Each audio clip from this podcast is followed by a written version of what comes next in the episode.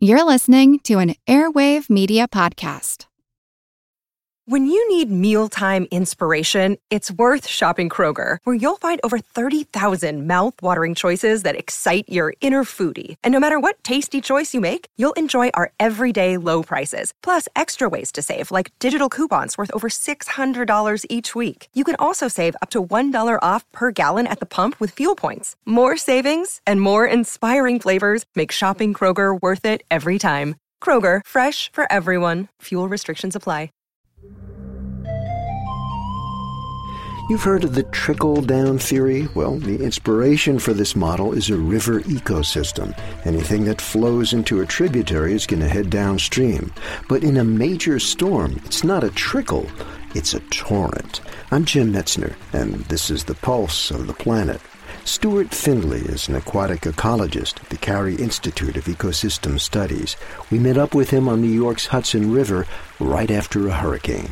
Any increase in the amount of water entering the Hudson is almost always accompanied by there's more nutrients, more contaminants, more sediments.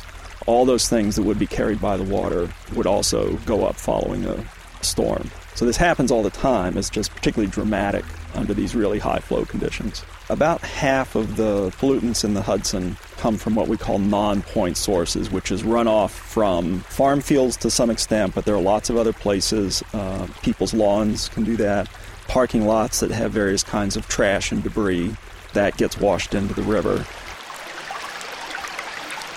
In a high flow event like this, what makes it so dramatic and larger than normal input is that areas that aren't normally flushed into the Hudson, those at slightly higher elevations, would get washed in just because there's more water moving, it's moving faster across the landscape. But these inputs of nutrients, things like grease and just trash and a variety of other things from just the surrounding landscape have always been a, a big part of what winds up in the Hudson. And so big dramatic events like the recent storms have, only exacerbated that. Pulse of the Planet is made possible by the National Science Foundation. I'm Jim Metzner.